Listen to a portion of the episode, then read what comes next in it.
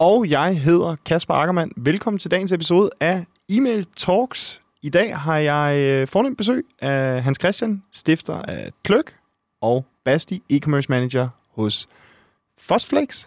Hedder det Nordic Sleep by Fosflex? Eller kalder det bare... Det er bare Fosflex, ikke? Det er Fosflex, Ja. ja. øhm, og så har vi så vores brand, der hedder Nordic Sleep by Fosflex. Fantastisk.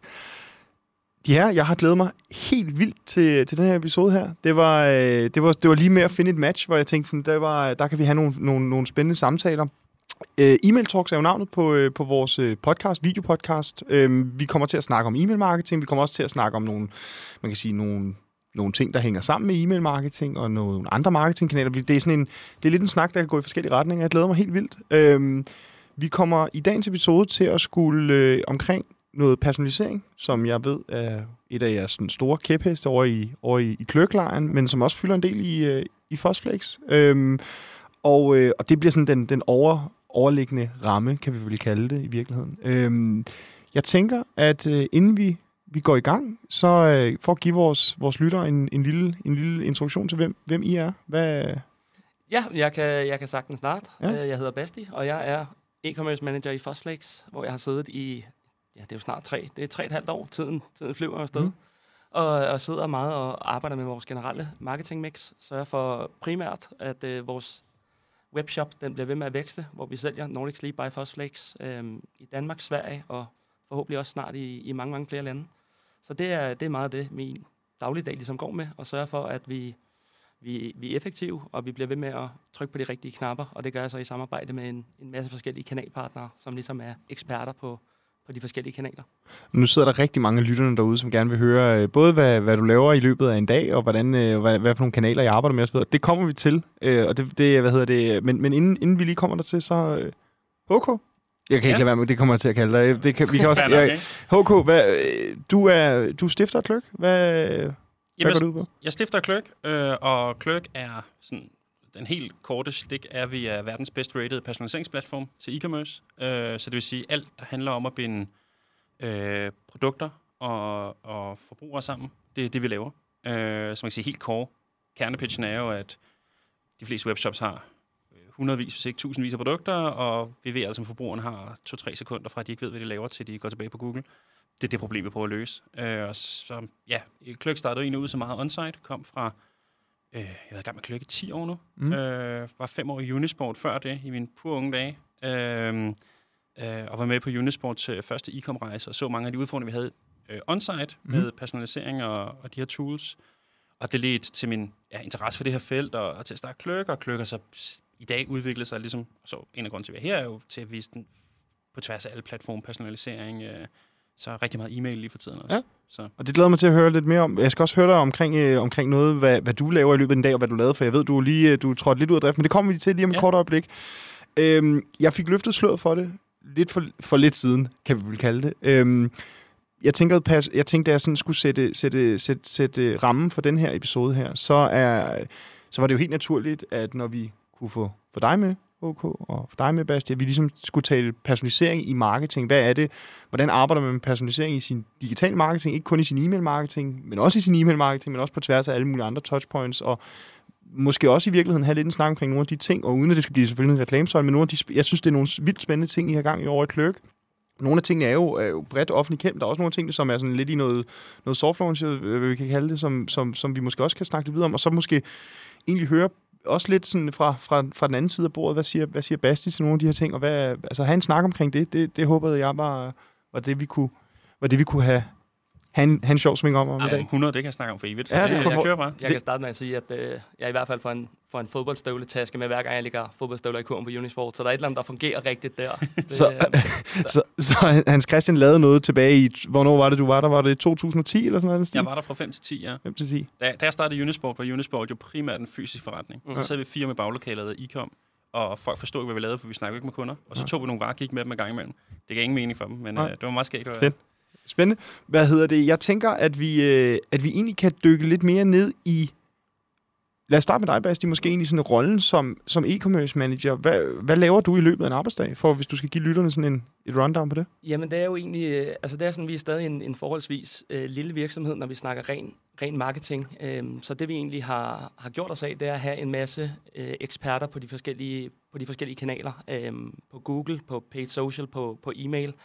Og så er min opgave er egentlig at sørge for, at alle hele tiden ved, hvad der skal til at ske. Øhm, så det er meget kampagneplanlægning. Sørge for, at de, de kampagner bliver eksekveret, der bliver fuldt op på de kampagner, og, og vi hele tiden fortsætter med at, øh, at skrue det, vi kan skrue. Øhm, så der er en masse møder med de forskellige kanalpartnere. Så er der lidt i, i forhold til det her med at, øh, at sidde i en generel produktionsvirksomhed. Der ligger også noget, noget forecast øh, i forbindelse med kampagnerne, fordi der er jo varer, der skal bestilles hjem, mm. der er varer, der skal produceres, før de så ligger på et lager, og vi kan begynde at, at sætte max på de her, de her kampagner. Så det er i, i det store hele, det der egentlig sker på, på sådan en mm. hverdag. Klart. Og, og Fosflex, bare lige som en, øh, til dem, der ja. ikke er klar over det, I, I sælger både i jeres egen webshop, og sælger også via forhandlere? Ja, øh, i, i Fosflex, man, man kan sige, Nordic Sleep by Fosflex, det sælger vi på, på vores egen webshop, og så mm. sælger vi det blandt andet i, i magasin og i, i Ilums Bolighus. Ja. Så har Fosflex også det brand, der hedder Royal Nordic, som vi sælger øh, primært gennem Jysk. Okay. Øhm, så ja, det er egentlig de, de to brand, vi gør os i. Jeg sidder med, med Nordic Sleep by Fosflex, hvor at, øhm, ja, fokuserer på at, at skubbe det ud gennem webshoppen. Så er ja. vi så også så heldige at have, have en masse dygtige forhandlere i øh, blandt andet Japan, Sydkorea, Kina. Øhm, så der er også en, en del arbejde der med at snakke sammen med dem, finde ud af, hvad fungerer for dem, øhm, hvad fungerer for os, og ligesom have den her generelle kommunikation så vi alle sammen ligesom bliver bedre til at sælge de her produkter. Og e-commerce, driver du kun det på det danske marked, eller driver du det internationalt? Hvor, hvor, ja. hvor er ligesom grænserne, så at sige? Vi, vi driver det kun på, øh, på det danske og det svenske indtil videre. Ja. Øh, vores strategi har lidt været med det her Nordic Sleep by Fosflex brand, at øh, vi gerne selv vil tage Europa, men nogle af de markeder, hvor vi ikke føler, at, at vi, vi ved nok om, om markederne, mm. der har vi øh, distributører, som vi arbejder, arbejder tæt sammen med. Ja. Fordi det kan, det kan være lidt svært for, for lille, øh, ja, ja. lille Nordic Sleep by Fosflex, når vi sidder fire der og have fuldstændig kontrol over øh, vores asiatiske markeder. Ja, ja, klart, der er noget lokalisering, ikke? Ja, jo, helt, helt bestemt. Der er, ja. de, de gør sgu nogle ting lidt, lidt anderledes derovre. Um, så ja, det er super spændende at have kontakten og ligesom høre, hvordan de gør det med deres, mm. deres kampagner og generelle markedsføring. Og så, kunne jeg jo, så kan jeg jo vende mig om Øh, hvis man sidder og hører det her på Spotify eller en anden streaming service, så skal man tænke, hvad, hvad, snart, hvad, hvad går det ud på? Men man kan jo også følge med. Man kan også se den her episode på YouTube. Men, men, men jeg vender mig om til dig, Hans Christian, og kunne egentlig tænke mig måske lige at høre dig sådan give et rundown på Stifter Kløk. Ja. Du var direktør, så blev du produktchef. Jamen lige nu har jeg faktisk ikke nogen titel. Nej. Øh, så, øh, Podcastdeltager. Podcastdeltager. øh, ej, øh, jamen jeg var direktør indtil nytårsaften ja. 11.59, ikke? Jo. Så har øh, en fantastisk fyr, jeg arbejder sammen med i halvandet år, Mikkel. Øh, øh, trådte ind som før, direktør 1. januar. Mm. Egentlig noget, vi arbejder på længe. Øh, øh, så man kan sige, ja, indtil 1. januar, så var jeg jo direktør, og vi, der var rigtig meget. Der var, det går svært for armene ned, ikke? Mm. Øh, når man driver en virksomhed, så ved man altid alt, hvad der ikke virker. Mm. Men, øh, ja. men, øh, men altså, hvad er vi gået fra 20-30 mand til 150 på 18 måneder? Altså, så der har bare virkelig været run på, og jeg har været rigtig meget direktør-direktør.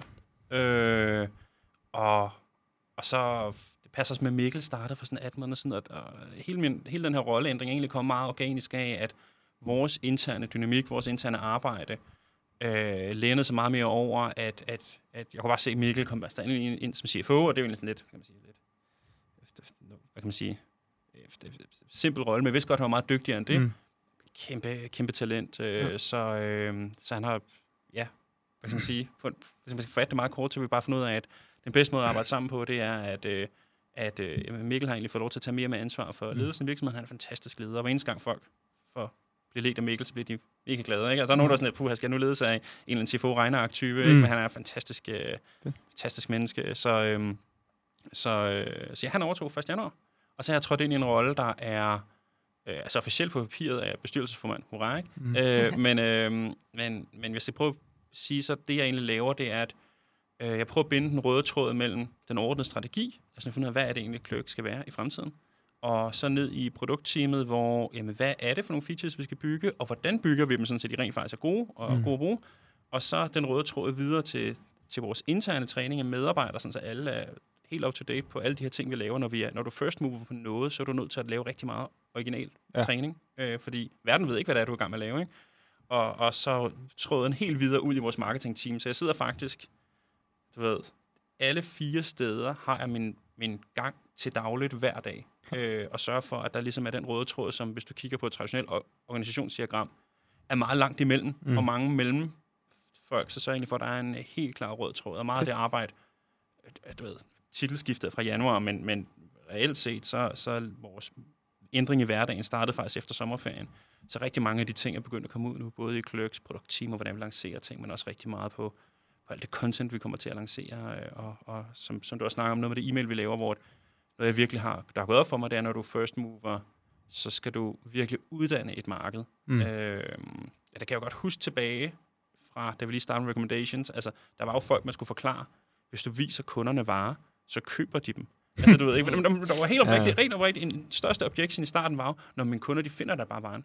Ja, de klikker der bare otte lag ned i menuen, for den er jo lige hernede, ikke? Sådan, ja, du, du ved godt, den er Mm. herovre i hjørnet, og så ned, og så til højre, ikke? Og så kan du finde varen, ikke? Men, men det ved din kunde ikke, de går bare et andet sted hen. Ja. Altså, så det skulle du uddanne folk i starten, det ved folk godt i dag, Ja. til en grad. Du ved, ikke? Øhm, Klart. Så rigtig meget med mit arbejde lige for tiden, det er faktisk at sørge for, at vores, øh, hele vores content-produktion kommer op på et helt andet, ja. Andet niveau. Så der er rigtig mange spændende ting, som bliver launched februar, marts, april og sådan nogle ja. der ting. Klart. Mega spændende. Ja. Og jeg kan jo lige til vores lyttere, bare lige sådan lige øh, spindelved af forbindelser her, er jo, er jo sådan lidt, lidt sjovt, fordi at vi er i Ackermann partner med Clerk, Mm. og har, vi har arbejdet med jer i mange år efterhånden. Og, øh, og til trods for, at nu du er blevet bestyrelsesformand, øh, og, og hvad vi skal kalde det, så jeg har jo stadig din mail. så du kan jo ikke løbe, du kan ikke løbe fra mig, Hans Christian. Når har jeg også, skriver. også, har også mit nummer, det er jo Ja, ja, det, det er helt skrækkeligt. Det er, det, den, er det ikke mere mig, der ringer til dig og forstyrrer? Jo, jo, jo, Så, der er ja, alt muligt med noget jo, produktsparing og hvad- whatnot. Jo, helt sikkert. Hvad hedder det? Og, og Basti, vi hjælper jo jer med e-mail, og I er jo så, fortæller mig, inden vi går på, øh, lige blevet kunder hos, hos, hos Clerk. Ja, Øh, det, det, det blev vi. Øhm, vi blev simpelthen kontaktet og øh, fik en, en fantastisk gennemgang. Og jeg havde hørt om Kløk før. Øhm, ja, gennem fælles venner og andre i branchen, som ligesom, ligesom bruger Kløk, og fik præsentationen. Og, og jeg vil sige, sådan, det, det gav bare mening hele vejen igennem. Og vi har længe kigget på, på noget som Kløk, i, især også i forhold til at få, få fikset vores, vores søgemaskine, sådan så den, den bare spiller. Det er bare noget- virker. Ja, og jeg kan sige lidt om mig selv. Jeg er ikke den mest tekniske person, så der er også noget arbejde for mig generelt i, i udvikler den generelle kommunikation der. Mm. Så det med at få, få kløk ind over, det glæder jeg mig super meget til. Det kan vi jo høre lidt mere omkring, og så kan det også være, at øh, så, så kan det jo nærmest... Ej, jeg håber ikke, det bliver sådan en helt salgspitch. Øh, Ja, hvis, det, det, hvis var- det ville starte, vi bare rygklang Ja, det, det, det, det, det, jamen, det skulle jeg ikke have gjort. Det var, det var en Jeg kæmpe, kæmpe, kæmpe fejl. Kæmpe fejl. Nå, øh, hvad hedder det? Jeg tænker, at, øh, at vi tager en, øh, en lille kort reklamepause, og så er vi tilbage, og så, har jeg, så kan vi jo faktisk dykke lidt ned i, øh, ned i personalisering og, øh, og whatnot. Men øh, der er lige en kort reklamepause, og så er vi tilbage. Howdy, folks. Vil du være den hårdeste e-mail sheriff i byen med en skudsikker e-mail marketing strategi, så træk støvlerne og få Ackerman med på vognen. Send en sms med ordet e-mail til 1245, så ringer vi dig op. Ackermann. Vi er måske ikke så gode til at lave radioreklamer. Men vi er virkelig gode til e-mail marketing. Alright, vi er tilbage. Jeg, øh, jeg tænker, at øh, der, hvor vi måske kan lægge lidt fra land, det er, øh, det er egentlig over hos, hos dig, OK, i forhold til øh, uh, Clerks udvikling. Og, uh, og, og så, så håber jeg lidt, at vi måske kan få lov at, at, at byde lidt ind. Uh, Clerk er jo gået for sådan et... uh, er jo gået for sådan et værktøj, hvor det var uh, produkter, der blev anbefalet på uh, websitet og i søgemaskiner og deslige, altså on-site primært, og så til også e-mails, hvor man kan få vist uh, produkter, til nu et værktøj, som også kan sende e-mails og kan sende automatiseret nyhedsbrev og, og, og lave audiences og alt muligt spændende. Hvad, hvorfor? hvorfor? Hvorfor den udvikling? Jamen, øh, det startede faktisk med, at sådan helt inde i maven af Clerk, var Clerk egentlig først bygget som det, du i dag vil kalde en knowledge graph. Det vil sige, at, at alle de forskellige produkter, der er på Clerk, er i virkeligheden bare forskellige måder at bruge den viden, der er i knowledge graph. Når du kigger på knowledge graph, så betyder det bare, at vi tager produkter og ordre og, og alt muligt andet data. Faktisk ikke så meget website-data, hvilket er mega fedt i det her privacy-verden, mm. men, men vi bygger vores knowledge graph op omkring øh, alle de her data. Primært fordi en ordre, altså hvis en kunde har lagt 300 kroner for et datapunkt, det er mega fedt. Det skal man, det skal man bare bruge, ikke? Mm. Øh, nå, men så, så Clerk er bygget op omkring den her knowledge graph, og det er bare sådan, øh, hvad kan man sige, associationer. Ikke? Den her kunde er interesseret i billige produkter, og de her produkter de er klassificeret som billige, eller du ved, øh, grønne støvler er de her interesseret i, og de her de er grønne støvler, eller de her købt. Så, man, så, så man kan sige, Clerk var fra starten ikke bygget som et, en søgemotor eller en recommendation engine, men det var faktisk en knowledge graph, som var det første, jeg lavede, og så er jeg bare sådan, Nå, hvis du har den viden, så kan du lave recommendations. Mm. Så kan du lave bedre search, fordi du, du, du kan korrelere de der øh, søgeting med, øh, med, øh, med knowledge graph. Så man kan sige, det har vi egentlig bare arbejdet videre på. Det er egentlig, Mm. den, den, Clerk er, selvom vi spreder os ud som en stor platform, så er, så er det alt sammen den viden af, hvordan vi bruger den knowledge graph. Så det var meget naturligt for os at bare sidde og sige, jamen, øh, jeg har egentlig mange år ikke vil lave e-mail. Men vi kunne godt se, at e-mail er super interessant. Jeg synes, e-mail er den fedeste marketingkanal, fordi du ejer den selv. Det er ikke øh, Google eller Facebook, der du, du betaler en, en premium til. Du har faktisk øh, en god måde at arbejde med dine egne kunder på. Mm. Øhm, men den er utrolig manuel. Altså ja. I dag. Det er jo bygget op på, at vi laver sådan en her. Hvad sælger? Og så sender vi et nyhedsbrev, ikke? Øh, groft karikeret, ikke? Men, men der er jo meget, meget lidt data. I forhold til, hvor meget data der er på for eksempel Google Ads og sådan noget der, ikke? Mm. Øhm, så, så vi har altid gerne vil arbejde meget med e-mail, og vi har prøvet at arbejde rigtig meget med forskellige e-mail-leverandører, men vi fandt simpelthen ud af, at, at Altså det vil sige Klaviyo og øh, MailChimp Klaviyo, og så og, videre. jamen nærmest før Klaviyo var noget, Ja, ja, ja. prøvet at arbejde med e-mail-leverandører, alle mulige, ja. ActiveCampaign, alle de Klart. der. Og vi fandt ud af, at vi var hele tiden begrænset af, at, at, de, øhm, at, at de er bygget til, at når et menneske sætter sig ned og trykker på en knap. Mm. Og så kan du sige, at det er det, deres kernemotor er bygget op omkring, at et menneske skal aktivt gøre noget.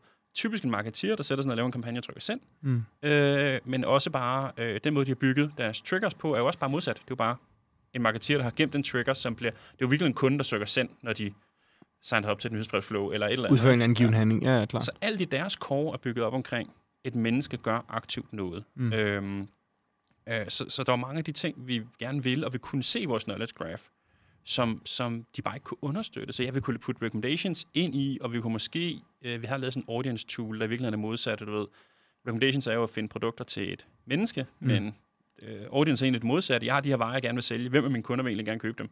Altså, Ja, kan så, ja, så Clerk bare lige for sådan lige at ja. Summere op på den, sådan den indledningsvise del af det, I startede med e-mailmæssigt. Det var egentlig, I lavede, I havde jeres recommendations til e-mails, det vil. Ja. sige, hvor man lavede, og jeg ved godt, det hader du, når jeg siger det her, men et feed, Ja, altså I fik, man fik jeg noget kode, ordet nu. Du har accepteret over, det kan jeg huske, det havde vi store diskussioner om for år tilbage. Men hvor man laver sådan et, øh, et HTML-script, at man får noget script ud og skal sætte ind i sin e-mail, og så feeder den ligesom produkterne ind, ja. så det ikke er øh, en e-mail-marketing-specialist eller en e-commerce manager, der skal sidde og sige, hvad er det for nogle produkter, der passer, men at jeres motor i virkeligheden udvælger produkterne til en enkelt subscriber, Præcis. potentielt set. Og så lavede I Audience, hvor man siger, jamen jeg har det her produkt, find ind i Clerk, find kunder, der vil købe det. Ja. et eller andet sted. Og Audience var faktisk kickstarten til det, Ja. der nu er vores nye e-mail AI. Fordi jeg tror, det var øh, Nicky Alexander, der er i Sportmaster i, i, øh, i gamle dage, lavede sådan en test af Audience. Lige den var, i, den, den var i tidlig beta. Audience er bare princippet, at hvis jeg kan lave et produktanbefaling til en kunde, så kan jeg også lave en kundeanbefaling til et produkt. Og i virkeligheden prøve at lave øh, markedsføring på tværs af alle kanaler, meget mere drevet af, i stedet for at du siger, jeg vil godt have kunder, der har købt i det her tidsrum, for så gætter jeg på, at de ved det her. Eller jeg vil gerne have kunder, der er 30 år gamle, for så gætter jeg på, at de ved det her. Mm. Så, siger, hvorfor skal du gætte, vi ved det? Jeg vil gerne have kunder, der vil købe de her grønne Nike-sko. Ja. Okay, det er dem her. Så kan du tage dem med ud og bruge dem ja, forskellige steder. Ikke? Det, det er kernen i audience. Øh, Du kan også alle de andre ting, fordi Mm. det spørger folk om. Men altså, mm. kernen, magien, det er, det er, hvem er mine Barcelona-fans? Det er dem her. Øhm, og, og så som en tidlig test af, om vi havde ret, så, så lavede øh, øh, Nick Alexander, der, var, der kørte e-com på Sportmaster i gamle dage, de lavede en, en, bare en super simpel split-test, der bare var, når man, øh, de tog deres nyhed- nyhedsbrev-subscriber-liste, så vidste de, de fik en, øh, en ny fodboldstøvle hjem, tror jeg det var, eller sådan noget der. Øh, og så 14 dage den kom, så sendte de til, til halvdelen af listen, så sendte de et nyhedsbrev ud til alle på den liste og sagde, hej, om 14 dage launcher vi den her støvle, vil I, vil I gerne have noget viden, når den kommer? Og så Mm. kunne man aktivt. Øh, sige ja, Ja. ikke? Så på den ene Yes. halvdel, der samlede de aktive øh, tilbagemeldinger sammen, og den anden halvdel, det var den, vi fik lov til at lege med, så var de bare sådan, fint nok, på den anden halvdel, der uploader vi produktet til Kløk, når vi skal launche det, og så øh, beder vi Kløk om at fortælle dem, der vil købe det, og så får de lov til at, så, at sende ud til dem, der overlapper med mm. den anden halvdel. Ikke? Så, Klart. så på, på launchdagen, så var der en gruppe, der aktivt havde sagt ja, og en, akt, og en anden gruppe, vi havde sagt, de vil gerne købe det. Ja. Og så sendte de det ud til begge to. Mhm. Mm-hmm. Og det er sådan lidt anekdotisk, fordi jeg var ikke en ordentlig test, jeg fik det bare at vide bagefter, hvordan ja. de havde lavet det. Ikke? Øhm, det, der var interessant, det, det var alle de relative KPI'er, altså open rate, click-through rate, conversion rate, de var ens. Ja.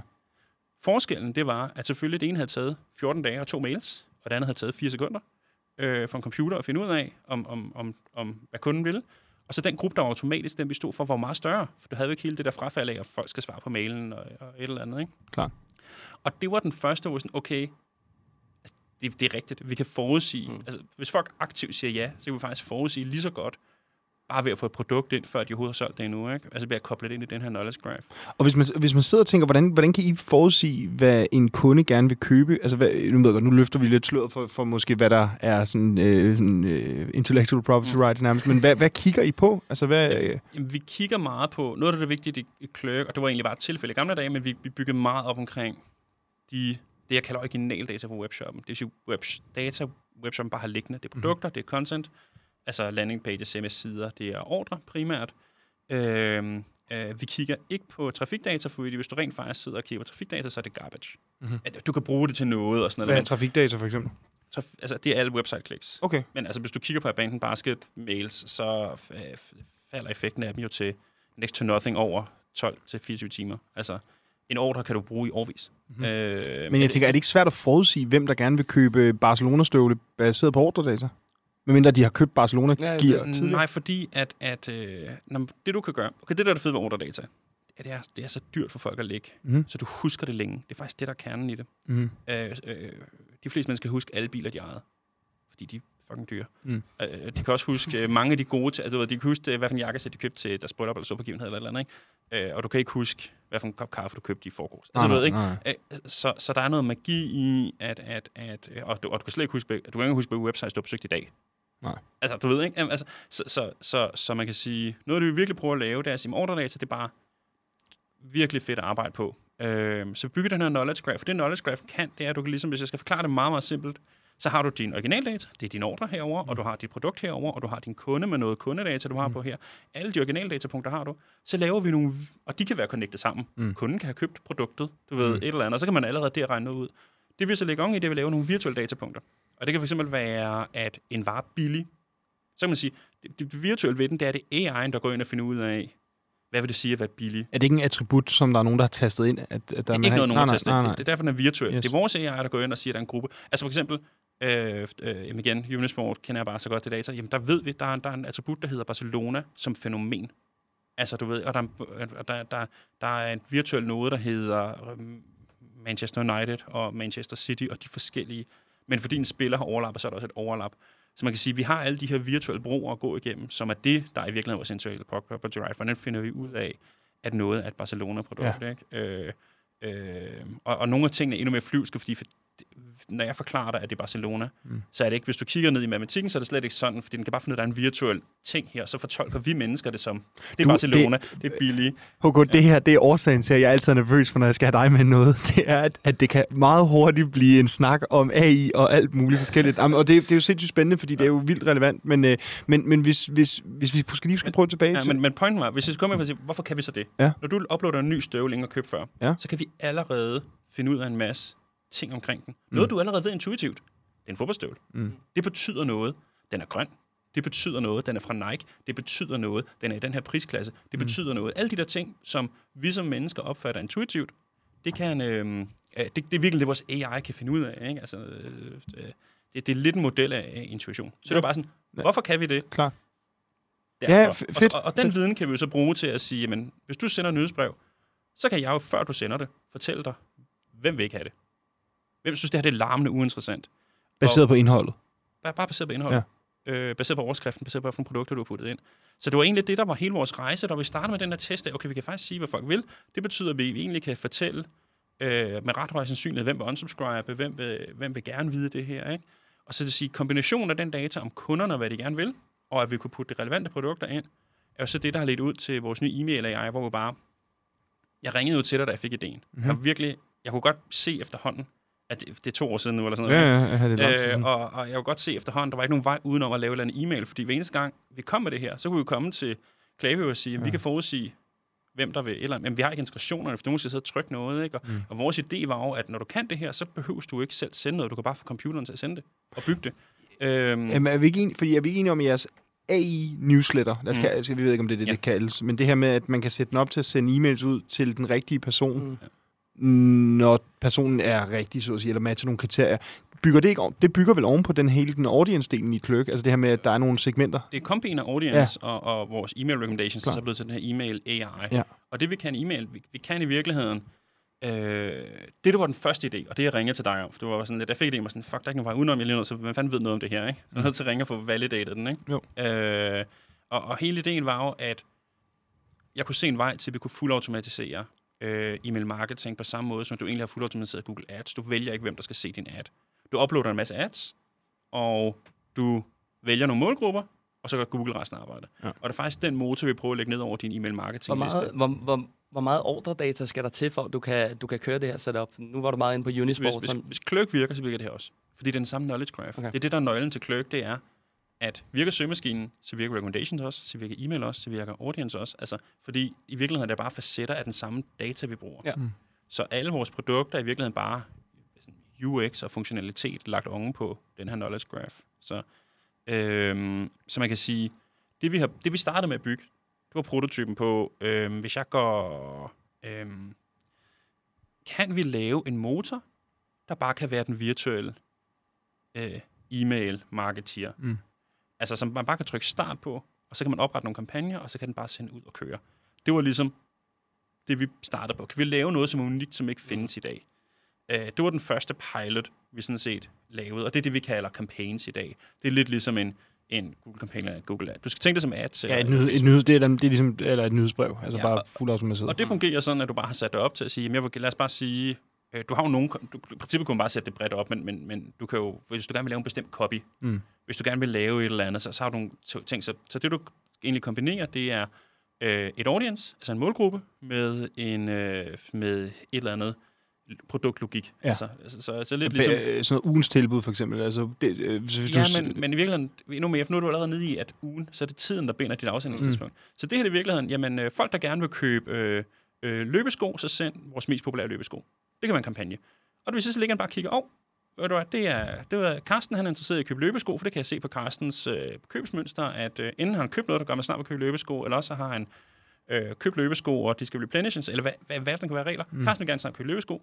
Han læser mails klokken øh, 10 om aftenen, og børnene er lagt i seng. Fint, 8.30, så laver vi en mail med de mest populære løbesko, som Carsten vil være interesseret i, og sender til ham. men er det, ikke, er det ikke en udfordring, hvis ikke I kigger på website-dataen? For jeg tænker, at får man, hvad var det Carsten, vi sagde? Var det det, vi brugte Ja, som eksempel? Hvis Carsten, hvis, fordi hvis, lad os, hvis, vi, hvis vi vender det over til, øh, til, til Fosflex og siger, jamen, hvis man skal finde ud af, hvem i Fosflex subscriberbase, der vil købe dyner, så vil det være, vil være meget nærliggende at sige, jamen, hvem i subscriberbasen har været inde og kigge på dyner, og øh, lad os sige inden for de sidste to uger, og har måske kigget på den samme dyne, dyne flere gange. Ja, det er det nemme datapunkt. Ja.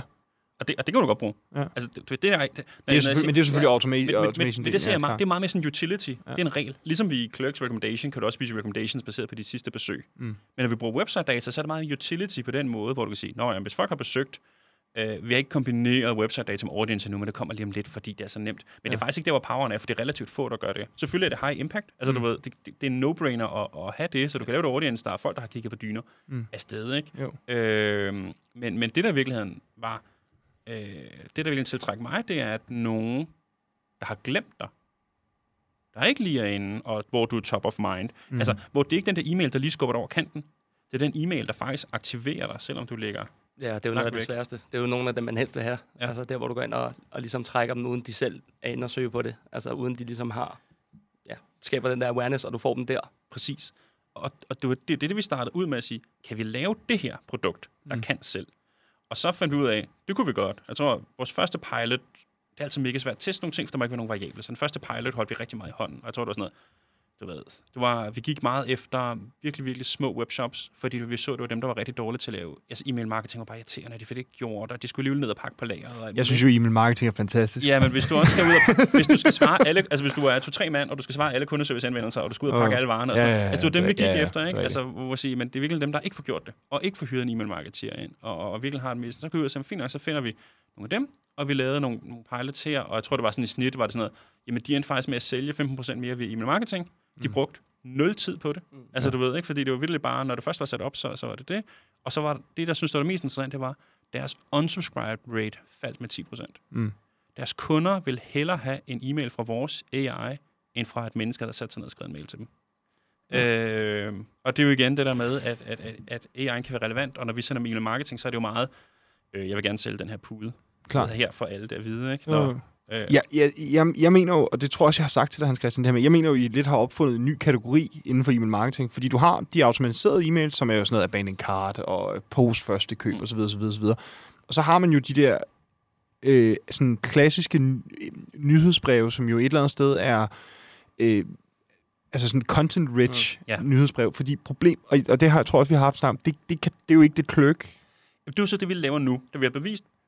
Men det er ikke det, som, det er ikke det, som den her AI-newsletter. Jo, jo, overhovedet ikke. Det var pointen var, du ved, vi går Nej. ikke ind for at lave produkt, vi kan sige, ah, vi kan lige tjene lidt penge på at lave Mm. en, en nyhedsbrevseditor, og så er alle glade, ikke? Du Ja. ved. Det var ikke det, var pointen var, kan vi lave noget, som verden ikke har set endnu? Mhm. Mm-hmm. Altså, eller rettere sagt, det var, ikke, det var ikke fra, det var mere det der med, vi, vi er holdt tilbage, vi kan noget, og de andre e-mail-platforme vil ikke lade os gøre det. Mm. Så det var også derfor, jeg ringede til dig, og også, det var, jeg, jeg har virkelig undgået at lave e-mail i mange år, for der e-mail er meget træls software, der skal bygges. Altså som alle har bygget en milliard gange Mm. før, og bla bla bla, ikke? Øh, så, så det vi ligesom fandt ud af, og så lavede vi piloten, og det virkede, ikke? Og så har vi brugt, jeg tror det var et år siden, vi fandt ud af, at piloten virkede solid. Vi brugte et halvt år på at bygge en, en meget lille prototyp, et halvt år på at teste den rigtig grundigt, og så har vi brugt det sidste år på at bare bygge alt det e-mail software, de andre har. For så er vi nemlig og så fandt vi ud af, mega fedt, vi kan det her.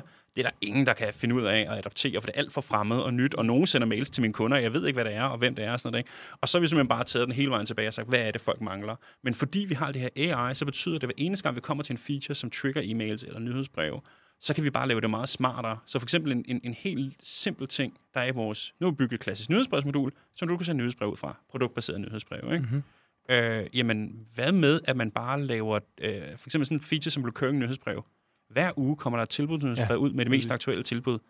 Ja, det bygger du også bare ind. Altså, det er faktisk mm. En core i dag i vores nyhedsbrevsafsending, at du kan lige nå at finde ud af, øh, en gang om måneden kommer new arrivals, mm. eller et eller andet, ikke? Øh, øh, sådan så, at, at du ligesom med din manuelle nyhedsbrev kan semi-automatisere dem, så de bare kører recurring. Der er ingen grund til, at du skal sætte dig ned og lave det der tilbud. Men det forstår jeg heller ikke, der ikke er nogen i. Altså, det er der jo nærmest, det er der jo ingen newsletter-platform. Nej, men fordi... Men det er altså, fordi, du skal have det rige indhold, ja, ja. og det er det, de ikke har.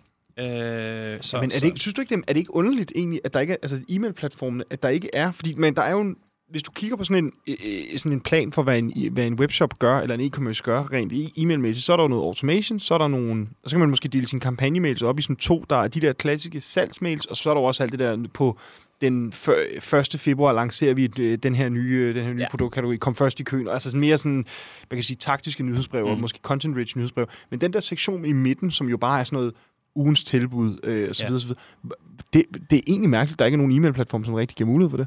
Helt vildt. Og øh, som du også siger, vi har, vi har bygget vores e-mail-struktur op på, på den måde, du ligesom var, Ja. var igennem. Og jeg synes, at det her lyder fuldstændig fantastisk. Det er jo, at vi skulle kigge på det. Synes, ja. men, øh, det kan jo godt være, der, der Ja. nej, hvad hedder det nu? Men, øhm, men det er også det, der er. Altså, jeg har virkelig ikke vil bygge det her produkt. Mm. Altså, jeg har, været, jeg har blevet trukket skrigende og stejlende hen mod det her e-mail, fordi jeg vidste, hvor stort det monster af software, man skal bygge, ja. fordi der er alle mulige fede e-mail-platforme. Der er masser af platforme til at bygge et lækkert nyhedsbrev, og så kan du bare klikke og bla bla bla bla bla og alt muligt, ikke også? Mm. Øh, og at skulle bygge alt det software på det niveau igen, det er bare træls. Nu har vi gjort det, eller nu er vi i gang med at gøre det. Ikke? Mm. Altså, så har vi ligesom taget nogle features i gang og bygger, bygger os tilbage til start. Ikke? Og det er også derfor, du sagde, at det har været early access længere. Det er simpelthen for at finde ud, for, finde ud af, hvad er det for nogle, for nogle features, der så kommer. Ikke? Men, men du har fuldstændig ret i. Jeg synes, det er helt galt, Mathias, fordi der er jo stadigvæk en plads til det, du kalder de taktiske nyhedsbreve. Ja. Ja. Ikke? Øh, og det skal være, og, og de manuelle nyhedsbreve, vi sætter os ned og sender ud, jamen hvis du har forhandlet en virkelig godt tilbud med din leverandør, eller hvis der er en eller anden event, som du ikke kan forudsige som AI, som, som er uden for i verden, 100, selvfølgelig skal du bruge din e-mail marketing til det. Selvfølgelig skal et menneske sætte sig ned og Mm. sende det. Men alt det der bread and butter, Mm. Ja, ja. Du sidder... Ja, ja. sæt op og tryk play, og så gå ud og lave noget sjovere. Altså, det er, Klart. det er hele, det er hele målsætning. Fedt. Og Basti, hvad, når, du, når du hører det her, og I lige har signet med det, kløk, det bliver sådan helt langt. Altså, det, det, I skulle næsten betale ja, Ja, ja. ja. for at have været med her, men, Altså. men hvad hedder det? Det er jo en kæmpe fejl fra min side af. Men, men, men, men, men øh, når I arbejder med personalisering, bare lige for at skubbe den videre til, til dig, altså over på...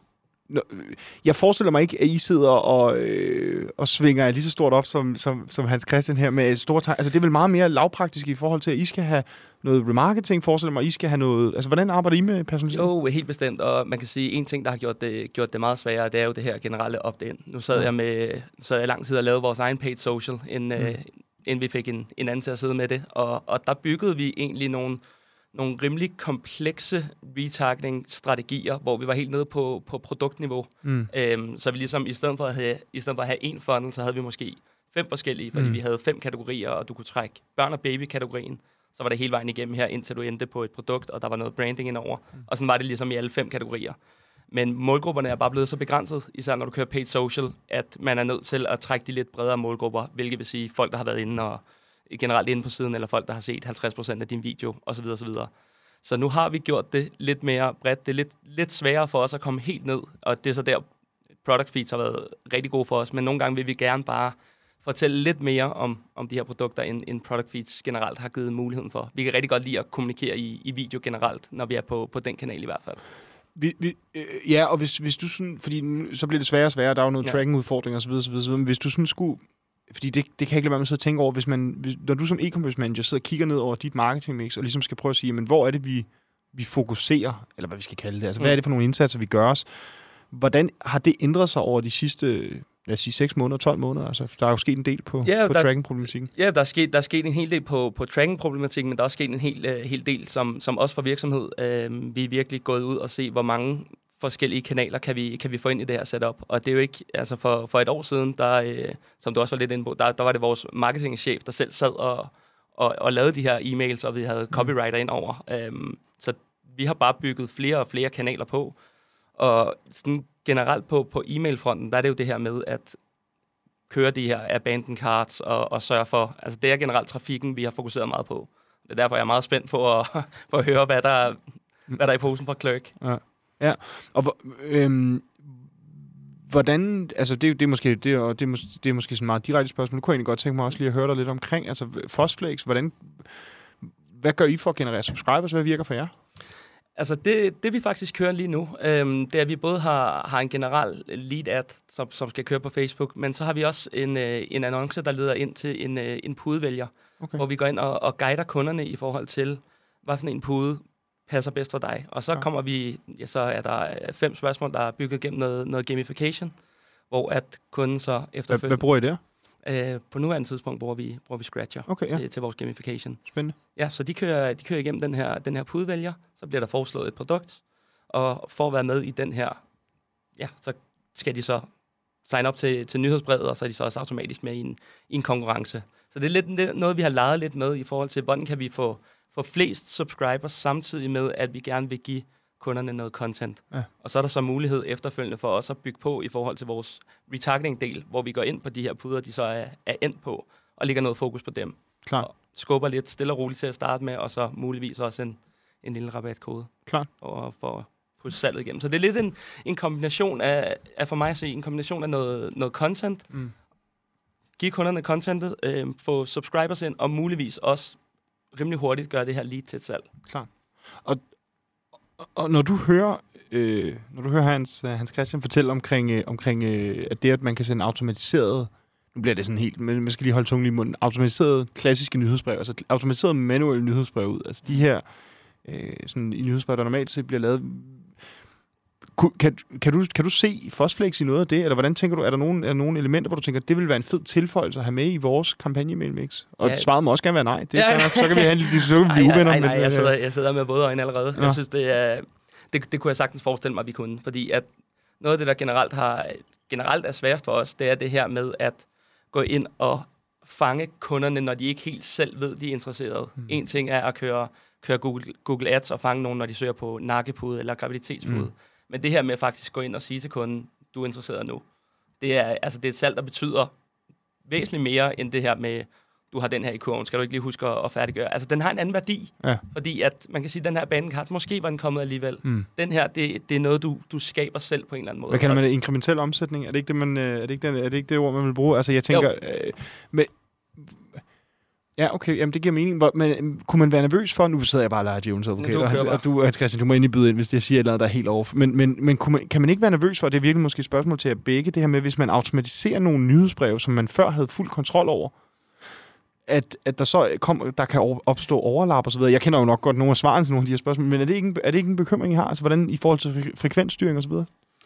Jo, altså det var, det var klart en af de, de første tanker, jeg havde. Det var den her frekvensstyring. Fordi Ja. hvornår begynder vi at blive for pushy? Hvornår kommer den her unsubscribe rate til at, at stige for meget, fordi de får øh, syv, Ja. syv nyhedsbreve om ugen. Klart. Øhm, Fordi de, ja, fordi de følge, øh, hvad hedder det, Terminator er en derovre. øh, Ja, ja, ja. Er, er tilbøjelige til, at- til at ville købe, ikke? jo, men vi har jo allerede blevet lovet, at uh, unsubscribe-raten falder med 15 procent, så det er ikke Det er, det er på, og det Vi er på kan- bånd. Vi kører bare frekvensen helt op. Ja.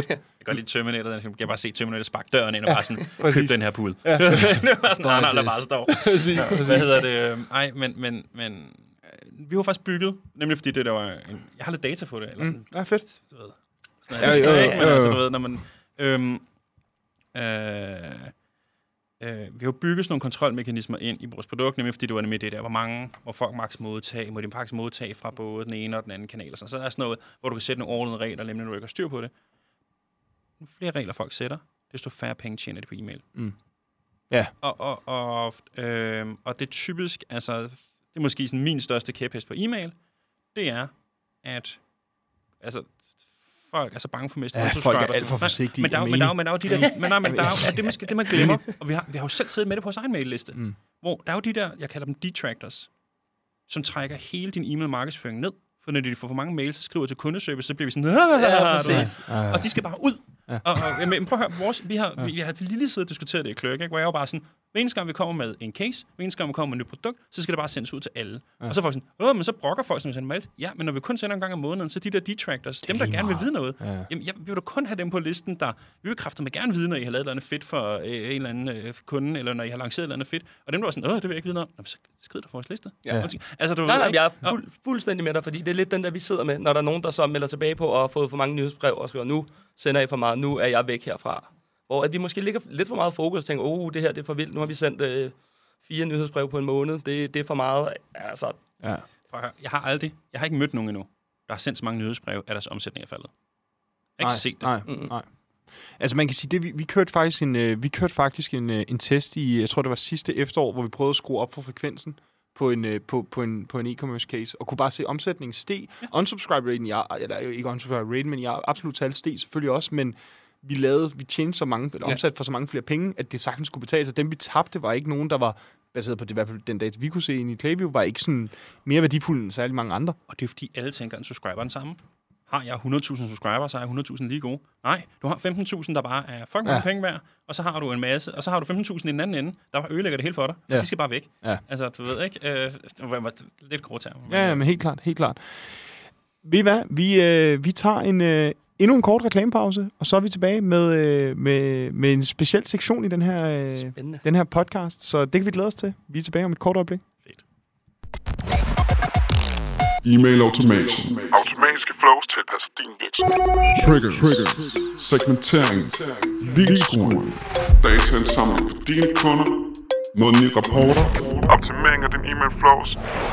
Alt samlet i én strategi. Akkerne.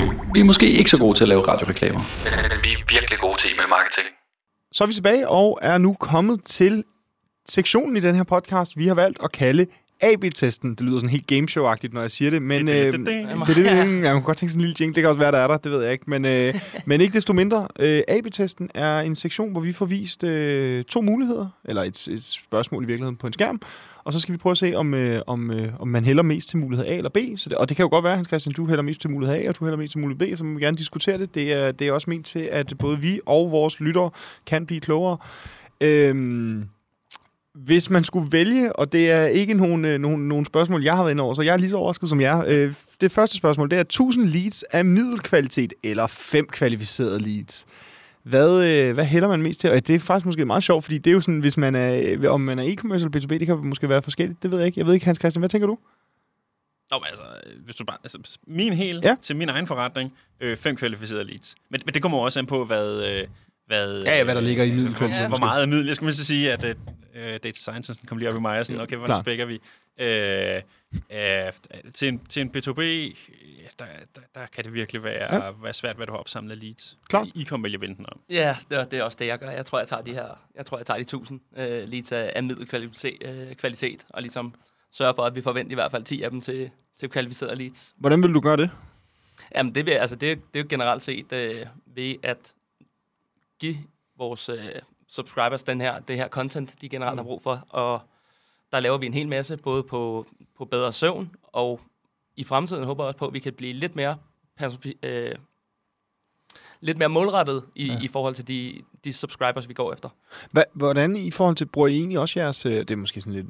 Mm. lidt mærkeligt opfølgende spørgsmål, men bruger I også øh, altså annonceringskroner på Facebook og Instagram til at ramme eksisterende subscribers for eksempel? Ja, det gør Okay. vi. Øhm, det gør vi med, hvad kan man sige, nogenlunde resultater. Ja. Ja. Det er ikke vores bedst performende målgruppe, men det er heller ikke, det er heller ikke den værste. Alright. Så men, det, kunne øh, man, men det gør vi. så det kunne er man også gøre, hvis man havde nogle øh, middelkvalitets subscribers. Helt bestemt, helt bestemt. Alright.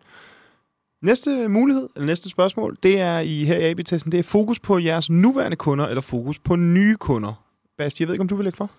Jo, det vil jeg gerne. Jeg vil sige, lige nu har vi rigtig meget fokus på vores nuværende kunder, ja. og, og det handler meget om, som jeg, jeg også var en lille smule inde på tidligere, vi, vi fokuserer rigtig meget på at øge den her uh, genkøbsfrekvens Mm. hos os. Vi sælger jo mange af vores, uh, vores samme produkter, så det er meget, meget vigtigt for os, at vi får vores nuværende kunder til at komme tilbage og, og købe igen og igen. Og generelt set, så er det også lidt, lidt billigere for os at fokusere på, på de nuværende kunder, end det er at, at have fokus på de nye. Og, og, hvordan gør I det? Bare sådan helt lavpraktisk. Altså, hvad, hvad gør I for, for Jamen, at prøve det? Altså, bl- blandt andet så bliver vi ved med at prøve på at introducere nye produkter, der ligesom ja. er, er mere inde i den her genkøbsfrekvens fase, hvis Ja, man kan sige det på den måde. Fordi klar. vi sælger jo, at det er jo puder og dyner, og, og generelt set langtidsholdbare produkter, vi sælger. Mm. Så der er to ting. En, en er at øge den her average uh, order size, og generelt få folk til at købe flere produkter første gang, de er der. Det er jo der, vi også godt kunne bruge noget kløghjælp på, på den. Og, og så den anden er at sørge for, at de, de kører, kører, kommer tilbage. Og ja, blandt andet har vi introduceret øh, vores pyntepuder, mm. som, som vi håber på er, er noget, vi virkelig kan, kan skubbe ud gennem der. Så det, øh, det har vi stor fokus på lige nu.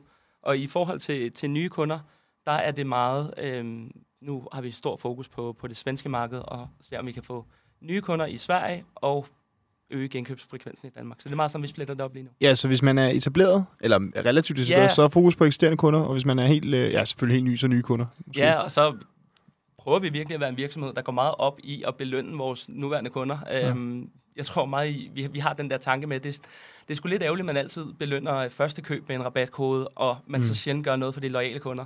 Så vi prøver virkelig at, at lægge fokus der, og, og gøre det meget gennem, gennem nyhedsbrevet med at give dem som, så meget som muligt Ja, øhm, fedt. derigennem. Så jeg har et stort fokus herfra. Hvad, hvad med dig? Hvad med jer? Jamen, jeg, jeg, jeg, jeg synes jo altid, det er, det er et svært valg, fordi at, Mm. mm. at du ved, du, du, du skal have den her motor af, at når du har nogle, nogle, nogle, øh, nogle gode kunder, mm. altså, så skal du helst vide, hvordan får du mest muligt lifetime ud af dem i virkeligheden. Mm. Ikke? Så man kan sige, når den kører, så skal man bare have hjerner så meget som muligt ned i den, ikke? Øh, og hvis den ikke kører, så, så hvis du bare lige skværer du folk igennem, og bare lige skimmer, du ved, og kun har en lille tynd marken på den, du ved, folk er mere ind og ud, så er du nødt til at fokusere på din, på din, på din kernegruppe. Så, så jeg vil sige, at de fleste e-commerce vil nok have rigtig godt af at fokusere meget mere på at, at, at tænke på deres kunder på lifetime. Der er rigtig mange, hvor det bare er 90 procent Mm. af en en gang og ud. Yes. Øhm, Så er der et spørgsmål, der hedder AB-test og optimering hele tiden, eller at have fokus på det, der virker lige nu. Øh, det vil sige, om man, jeg tror, at det, der menes, det er, om man hele tiden også skal teste nye ting af og prøve at optimere, eller om man bare skal, hvad hedder det, på i virkeligheden lidt acceptere tingens tilstand og måske fokusere på andre. Jamen, det er et super, super relevant spørgsmål, Ja. fordi det er faktisk meget den, vi, vi sidder i, i forhold til, til det, vi gør. Fordi i princippet, der vil vi rigtig gerne teste en hel masse, og vi vil teste hele tiden. Øhm, eksempelvis, når vi kører den her annoncering på, på Facebook, hvor vi gerne vil teste fem forskellige tekster med fem forskellige kreativer, og så videre på fem forskellige målgrupper, sådan så du kommer helt op og, og har en hel masse. Men ofte, så ser vi også bare, hvis vi kører en, en kampagne, og der er noget, der virker den her gang, så ofte så virker det altså også næste gang. Mm. Så det er lidt den der med, hvor meget tid vil du bruge på at oprette de her, som i princippet er 96 annoncer. Mm. Nu er det lidt bedre, når jeg ikke sidder og laver det selv, og der er en Ja. anden, der rent faktisk kan sidde og sætte dem op. Så er det bare en mail, der skal sendes, ikke? Ja, det, det, er det, det er det. Så, så det, er, det er lidt en, en, en blanding for mig, øhm, og det, det varierer lidt i perioder. Alright. Ja, okay. Det okay, giver mening. Hvad siger du? Jamen, jeg har en meget skarp holdning til det der med test og data. Ja. Øh, det skal du gøre, hvis du har øh, en eller anden form for universitetsgrad i statistik eller kvantemekanik. Mm. Det er de to eneste kurser, hvor du lærer, hvor lidt du kan stole på din menneskelige intuition. Alle andre, Mm. og nu er jeg rigtig, rigtig streng, Mm. bliver, kommer til at lave så mange fejl, når de laver tests, fordi de kommer til at lave ting, de tror er valide, men for, ja, hvor, hvor det, det, det fungerer ikke. Det er nemmere, hvis du bare skal tage den helt brede. Mm. Det er altid nogen, der fungerer med et eller andet, du ved, ikke? Men skal du tage den helt brede, så er det meget bedre at gå efter mavefornemmelsen og intuitionen og fokusere på kunden. Hvad er godt for kunden? Mm. Og gøre det. Øh, jeg tror, hvis jeg bare, du ved sådan, mm. gav mig bare godt råd til alle marketeers og sagde, fuck data, og gør noget, der er godt for kunden. Så vil man sælge mere. Fordi det bliver sådan en stor distraktion. Der bliver arbejdet på for lidt data, der bliver truffet forkerte konklusioner. Folk ved jo ikke, at når du snakker 95% konfidens- konfidensinterval, så betyder det, at 1 ud af 20 tests vil være forkerte, men, du, men det kan godt være den, du tror, er den, der virker bedst. Og det vil sige, hvis du så tager den med som din viden fremover, så du altid lave fejl fremover.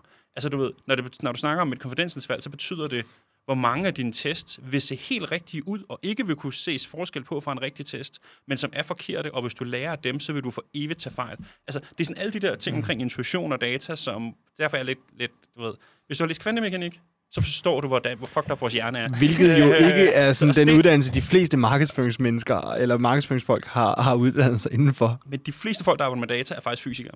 At der er rigtig mange inden for AI og inden Ingen for machine learning og sådan noget, der, hvor det faktisk er fysikere frem for dataloger, fordi de faktisk har en meget større accept af, at de ved meget mere, hvornår det hjernen tager røven på dem. Altså, ja. øh, så det er sådan min... min øh, ved, Der kommer mange gode quotes i dag også. Det er fedt. ja, det er skide godt. Fedt. Vi, øh, hvad hedder det, vi, øh, ja, vi går videre, øh, og det er måske et, øh, oha, det, det er måske faktisk noget, begge øh, også kan have, kan have skarpe holdninger til. Øh, I e-mails, skal der være lidt tekst og mange billeder, eller meget tekst og få billeder? Hvad, hvad siger du, øh, Basti? Det kan jo være ud fra sådan en brand, øh, brandovervejelse måske. Ja, kan- det, det kan man sige, fordi Ja. det kommer, jeg, jeg synes, det kommer lidt an på, hvordan, hvilken e-mail du gerne vil ud med. Ja. Om det er sådan en meget content-drevet e-mail, eller om det er en decideret salgs-e-mail. Um, vi har fokuseret en del på øh, at, have, at få mange billeder ind, Mhm. mm-hmm. øhm, og ligesom vise vores brand på den her visuelle måde, fordi Mm. vi har en, en hel masse materiale, som vi gerne vil, vil ud med. Så øhm, jeg tror faktisk, jeg vil gå med, med mange billeder, og øh, ja, lidt tekst og, Ja. og mange billeder. Men vi har også vi har varieret lidt. Nogle gange skriver vi også nogle, altså, hvor der er ligesom copywriting ind over, og vi prøver virkelig at give sådan branded tekst, en, en følelsesmæssig tekst. Andre gange går vi også lidt mere i dybden med nogle ting, som de her, de her søvnråd og, og så videre, og så videre. Um, så det varierer også. En Ja. ja. god spørgsmål. Ja, ja, fedt. Hvad siger du, Hugo? Øh, der er jo ikke nogen, der læser tekst på internettet. Alright, og med, med de ord, så ved jeg ikke, om vi, øh, vi skal gå videre quote, til... det der. øh, Den der skal direkte med ja, det, det, det. Alright. Der er ikke nogen læst tekst på det, det er fedt. Det skimmer. Nej, men du, du, du, du har i princippet ret. Altså, langt nede i funnelen læser du noget, når det er meget, meget vigtigt. Ja. Altså, du ved, øh, det fanger i nogen Ja. øh, øh, gravid, der har ondt i ryggen, og nu stod vi lige øh, før og snakkede om den der pølsepude, der mm. er fantastisk. Altså, det er sådan, øh, fanger man nogle af dem, øh, ja, så læser man det hele, fordi så har man et meget, meget, meget seriøst problem, og det skal man egentlig finde ud af. Så selvfølgelig, mm, mm, men 99,9 procent af tiden. jeg, jeg, jeg er fuldstændig med dig, og det er også det, vi kan se i, i den proces, vi har været inde i, hvor vi har testet en hel masse. Så er det meget det kreative, vi, vi tester på, og, og vi kunne se resultaterne på, hvilken tekst vi bruger til at, til at skrive op i toppen. Det, det er sgu lidt, lidt lige meget. Mm. Øhm, men det, det visuelle, det betyder alligevel en en Det spiller del. meget. Det gør det. Men det er vel fordi, det er nemmere for modtageren at konsumere på en eller anden måde. Altså, det er, det er nemmere at afkode. Ja, ja, du, klart. Det, den tror tid, du lægger i det. Det eneste tekst, der betyder noget, det er jo, hvis du skal være helt over ærlig, så er det jo din subject line i en e-mail. Ja. For det er engangsbilletten. Altså, Ja, og det er også noget af det, vi, altså i, i den generelle paid social annoncering, den overskrift, der ligesom står der, den der rammer dig lige i hovedet. Mm. Øhm, Helt klart, helt klart. Ved I hvad? Vi øh, går videre til, øh, til næste sektion i, øh, i podcasten. Vi har valgt at kalde den, vi har været rigtig kreative i navngivningen, Call to Action, Det og det er øh, lytterspørgsmål, hvor, hvor man har kunne skrive ind, og øh, hvis man sidder derude og lytter med og tænker, uh, jeg kunne godt tænke mig at, øh, at få et spørgsmål med i en, øh, en kommende episode, så kan man gå på Facebook og finde vores gruppe e-mail talks, eller man kan skrive en e-mail med sit spørgsmål til talks Men nu har vi jo fået nogle spørgsmål, som, øh, som, øh, som, som vi kan tage med og, og prøve at, at få lidt jeres input til. Det første, øh, det er et spørgsmål, der går på, hvordan prøver I som brand at skille jer ud i mængden? Og øh, ja, Basti, vil du lægge for? Ja, det kan, det kan jeg sagtens. Altså, vi startede jo øhm, i det her, det er faktisk inden, øh, inden jeg kom ind i firmaet. Men for, øh, for fem år siden, da vores nuværende marketingchef kom ind, der blev der lagt rigtig meget fokus på det her med at gøre puder og dyner til mere et, et livsstilsprodukt, Mm. i stedet for, at det bare var sådan et produkt, du købte, når, når din gamle var fuldstændig gul. Så Ja. gik du i, i Jysk og nappede et eller andet der, eller Mm. IKEA, eller hvor det var. Mm. Så vi prøvede at lave en, øh, en meget visuel stil med, med fokus på det her, det her nordiske. Mm. Øhm, lagde rigtig meget arbejde i, i Instagram på det tidspunkt. Fik det til at spille, fik lavet en, en masse flotte billeder. Delte lidt øh, det her Nordic Sleep øh, by Fosflakes. Fokuserer lidt på, på de her fire årstider, der er i Danmark, og, og hvordan vi ligesom sover i, i Norden osv. Så, videre. så der var rigtig meget, fokus på, på det punkt. Så, så det er i virkeligheden at tage sådan en eller anden, lad os kalde det en kernefortælling, og prøve at lave indhold rundt omkring den. Ja, præcis. Og så Vi- finde ud af, hvad det er, man er kendt for. Ja, vi prøver, at gå ud med, vi prøver at gå ud med vores fortælling, ja. og det er ligesom den måde, vi, vi brander os på med, øh, ja, går helt tilbage med, at det startede med, at vi lavede, vi lavede sne, øh, hmm. kunstigt sne, og så efterfølgende blev det til, til pudefyld. Og der er en hel historie, som vi prøver at fortælle, samtidig med, at vi, vi prøver at kombinere det med en masse, masse Nu, naturbilleder. nu siger I, startede med at lave kunstigt sne. Ja, Hvad ja, går det ud på? Jamen altså, historien er, at det hele startede med, med sne. Det er, nu skal jeg lige passe på, hvor jeg er ikke helt sikker på, præ- Ej, hvor præcis jeg er i historien, men øh, det startede i hvert fald med, med kunstig sne, som blev lavet på, øh, ja, blev lavet i Skive. Ja. Og så, øh, så vores direktør, Adam Foss, øh, hans far, øh, han havde nogle, øh, nogle praktikanter, Ja. fordi de solgte det her kunstige sne, som så efter en brænder eller, eller noget lignende, lagde sig til at sove på de her sneposer. øhm, og så fik han den idé, at det er fuldstændig fantastisk. Ja. Vi laver det til noget, til noget pudefyld, og så er der bare år efter år blevet, blevet optimeret på det her fyld, Ja. og det er ligesom det, der gør forskellen. Øhm, så det er egentlig, hele det her fyldet gør forskellen. Øhm, det, nordiske, det nordiske samfund fungerer jo især også rigtig, rigtig godt i, i Asien. Det er der, ja. vi virkelig også øh, slår på det der skandinavisk Ja, design. klar. Øhm, Ja, mega spændende. så ja, Mega det er, det er egentlig vores, vores måde at, at komme lidt væk fra, fra det normale, kedelige øh, pudeunivers. Selvfølgelig. Skal kløk også være et livsstilsprodukt? Eller hvordan prøver I at udskille jer? Hvordan prøver I at udskille jer? Eller udskille jer? Adskille jer? hvad hedder det? øh, Det er meget simpelt. Uh, reviews. Ja.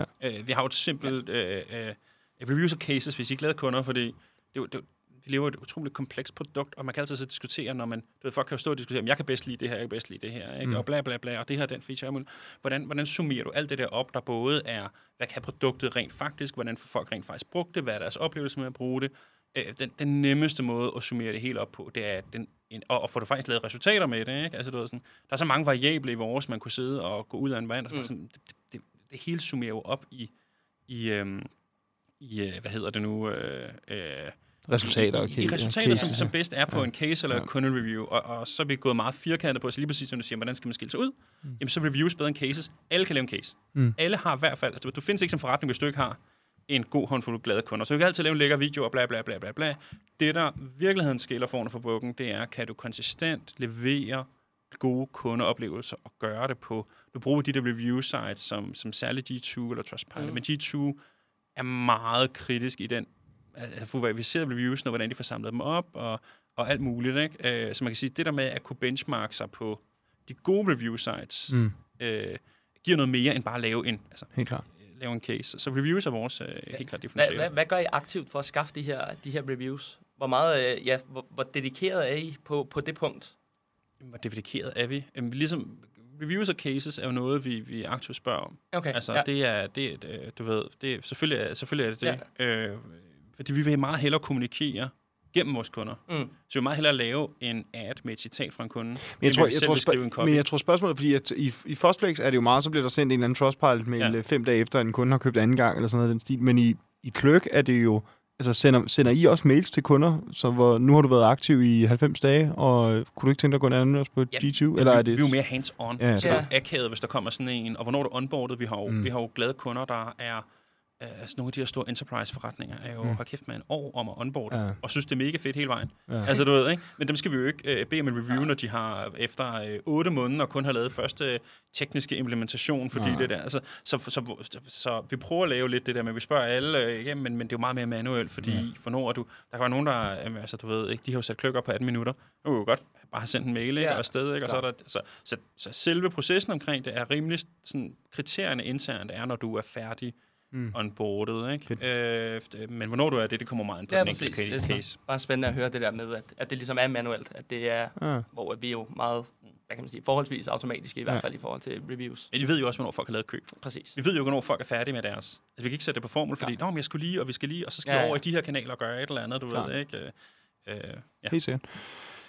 Næste spørgsmål, det lyder som følge. Er I stødt på noget content, som I synes var mega fedt, men som bare ikke passede ind i lige jeres virksomhed? Er der et eller andet, hvor, øh, Basti, hvor du har så tænkt, ej, Ja. det ville være Det, genialt. øh, Og ja. kan du sige, hvad det er? det kan, det, jeg, kan, jeg kan sagtens komme lidt ind på det. Ja, øhm, jeg synes, at det var fuldstændig genialt, at øh, vi lavede sådan et Fosflex skarpespil, som er... Jeg var, jeg var rimelig vild med, med gamification generelt. Jeg Mm. kunne rigtig godt lide det som, øh, ja, som, øh, som kanal. Mm. Øhm, så jeg var inde og lavede sådan sådan et skrabespil, Mm. hvor at man ligesom kunne skrabe tre rigtige produkter. Ja. Og det var der så det var der nogen, der vandt. Øh, og så alle dem, der ikke vandt, de fik så den trøstepræmie, der var en 15% rabatkode. Mm. Øhm, og det gik, hvis jeg selv kan sige det, super, super godt. Mm. Men fik at vide, at vi måske ramte, der var lidt for sælgende, og vi ramte en lille smule ved siden af i forhold til det, vi gerne ville fortælle på vores brand. Men, vi, Øhm. men fik I kunder på det? Vi, vi, fik, vi fik kunder på det. Øhm, så Ja, okay, jeg forstår, hvad du siger. Men- ja. det, det, er jo sådan en, det er jo, det er jo sådan, det er jo øh, i min verden, der er, og ja, men det er også, jeg er meget talmand på det punkt, ja. Ja. altså talmarketingsmand. Jeg, der vil jeg, øh, og jeg, måske nogle gange, tror jeg, der er nogen, der vil sige, for meget tal, for lidt brand, og, øh, men, Jo. men det er selvfølgelig også noget, der skal med i overvejelserne. Ikke? Ja, og det, det skal også sige, jeg, jeg er selv meget, meget sælgende i min, min Ja. ja. generelle approach som, uh, som e-commerce manager, og har så min, min uh, marketingchef, Cecilie, som også er salgsdrevet, men som har lidt mere det her brandende element, og, og er god til at tænke mm. på længere frem, end jeg måske selv er nogle gange. Fordi når man sidder meget i det, som e-commerce manager, og sidder og kigger på tallene mere eller mindre hver eneste dag, og trækker på erfaring fra de forskellige kanalpartnere, så bliver det nogle gange lidt svært at lige tage, tage tre skridt tilbage og komme Mm. op i helikopteren og sige, hvordan vil det her gå for os om, Ja. om fire måneder, og så videre, og så videre. Ja, man er meget in the trenches. Ja, Det er- helt det er man, det er man. Ja, helt vildt.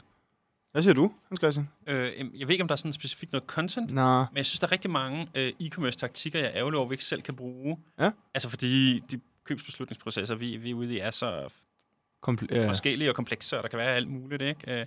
Øh, øh, så der var rigtig meget, hvor jeg nogle gange misunder det der med, at man bare kan øh, sætte nogle abandoned Mm. card Ja. e-mails op, og så Ej, I kan, jo I kan jo sætte e-mails op, der triggers, når man Jeg har kan jo sætte e-mails op Ja, og kan gøre noget, men e-mail rykker øh, lidt, men, men du, ja.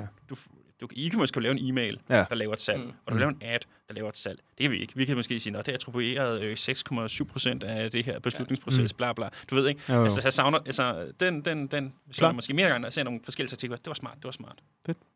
Alright.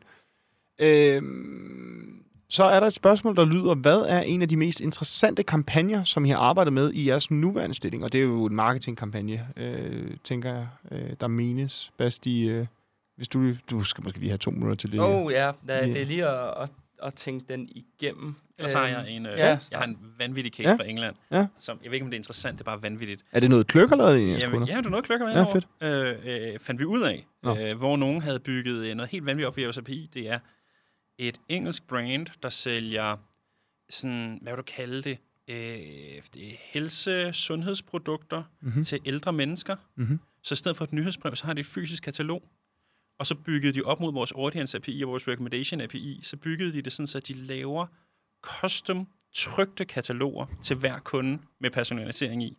Fandt vi ud af, da de lige pludselig begyndte at stille alle mulige hjernede spørgsmål, hvor vores support var sådan, hvad er det, I? hvad er det, hvad er det har her gang i? været, hvem graver helt derned? Ja. Men så er de i og med med sat det op sådan, så at en kunde baseret på deres ordre for, altså, så nogle dele af kataloget er bare deres faste sider, Ja. men nogle sider er simpelthen, øh, altså, så, så det du vil lave i en digital e-mail eller en digital ad, det laver de på et fysisk trykt katalog til hver kunde, og så har de et, et setup hos dem, der gør, at de kan lave det her. Ja, producere det rent Producere tryk, ikke? Ja. Men deres forretning er bygget op omkring, altså det sådan en gammel mail-order forretning. Ja. Så de laver det er person- helt vildt. personaliserede kataloger.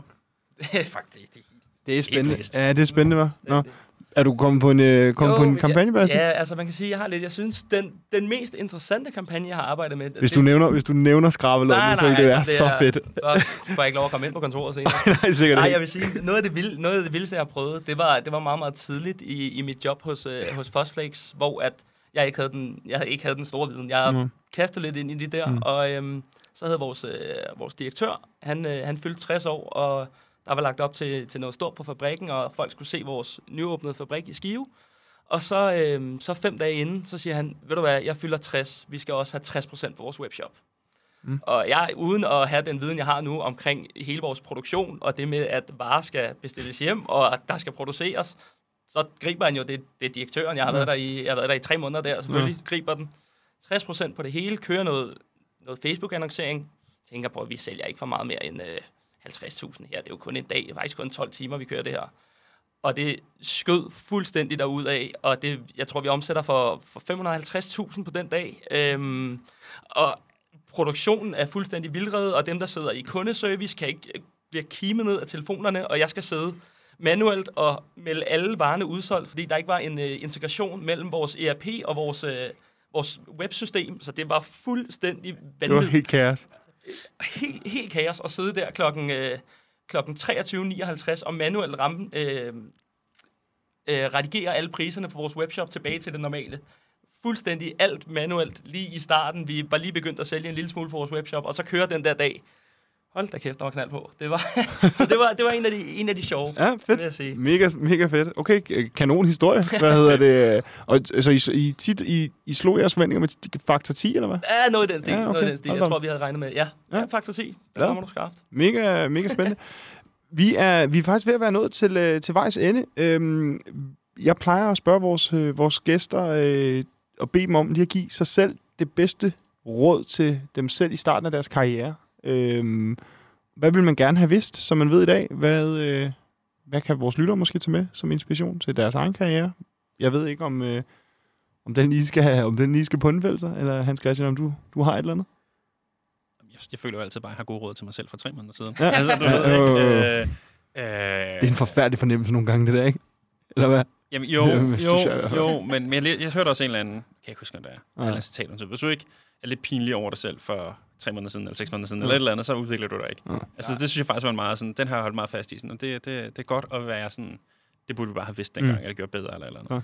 Øh, jeg tror, der er sådan et, et citat, jeg godt kan lide, som selve citatet er øh, måske ikke helt den måde, jeg tænker på det på, men det er sådan en, øh, du ved, take the high road, it's easier because it's less, less crowded. Mm-hmm. Øh, og jeg bruger den meget til det der med at få gør, gjort det rigtige. Mm. Mm. Der er rigtig mange, der, der gør 80%, og så shortcutter det sidste.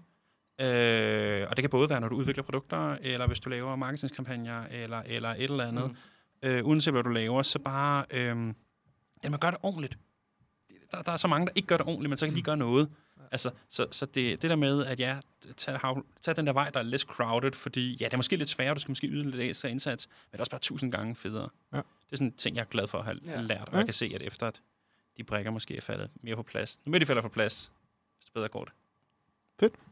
Ja, jeg tror egentlig, min kommer lidt ind i det her med, at man, man skal suge, suge til sig og være ydmyg omkring sin, sin egen viden. Øhm, og det har jeg lært meget ved også at være i en, en produktionsvirksomhed, hvor der er så mange komponenter, der spiller ind.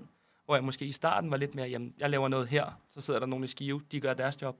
Hvor at jeg er meget mere inde i det nu, i forhold til, hvad der egentlig skal ske. Meget mere kommunikation, og ligesom lære, hvad er det, hvad er det de går med der. Øh, hvad er deres udfordringer, hvordan kan vi gøre det her bedst muligt. Øh, også når jeg sidder her i dag, sørger for, at øh, når jeg sidder to, to eksperter på, på forskellige områder her, sørg for at, at suge så meget til mig som, øh, som absolut muligt, og lære mere og mere om både kanaler, men også supply chain produktion, sådan, så man ligesom bliver ved med at bygge på. Så det, det tror jeg, jeg vil give mig selv. Kanon råd. Og til, øh, til dig derude, du har lyttet til øh, Email Talks. Mit navn er Kasper Ackermann. Med mig i dag i studiet har jeg haft øh, Hans Christian fra Kløk og Basti fra Fosflex. Hvis man sidder og tænker, det var simpelthen så spændende at høre om, øh, om, om, om dit job som e-commerce manager, Basti. Hvor kan man følge dig hen, og hvor kan man støde på dig hen? Ja, man, kan, man kan følge mig på LinkedIn. Ja. Øhm, jeg lover, at jeg nok skal blive bedre til at, øh, at lægge, lægge noget op. Der vil jeg sige, der har jeg ikke været, der har jeg ikke Men været det, hvis man har nogle spørgsmål, så kan man også skrive til dig. Du kan altid skrive til mig på LinkedIn, så skal jeg Fantastisk. være mere end klar til at besvare dem. Fantastisk. Og Hans Christian, er det også LinkedIn? Øh, ja, jeg er sådan meget... Øh, nogle gange er jeg rigtig god til sociale medier, og nogle gange så glemmer jeg dem lidt. Men du kan altid skrive på, øh, på, på, på LinkedIn. Jeg lover lidt. Jeg lærte tidligt i sådan min iværksætterkarriere, at folk var rigtig gode til at give råd. Så sidder Mm. nogen og giver mig nogle gode råd, så skriv. Så, øh, og hvis øh, du sidder derude og tænker, øh, jamen jeg kunne godt tænke mig at, jeg kunne godt tænke mig at stille spørgsmål til den her episode, eller har et spørgsmål til en kommende episode, eller noget helt, øh, helt tredje, så kan du gå ind på Facebook, finde gruppen Email Talks og melde dig ind. Øh, du kan også stille spørgsmål til vores mailadresse, som er talksnabelagarkermand.dk. Og ellers så vil jeg sige tusind tak, fordi I gad at komme, og tak til dig, der lyttede med, og på genhør.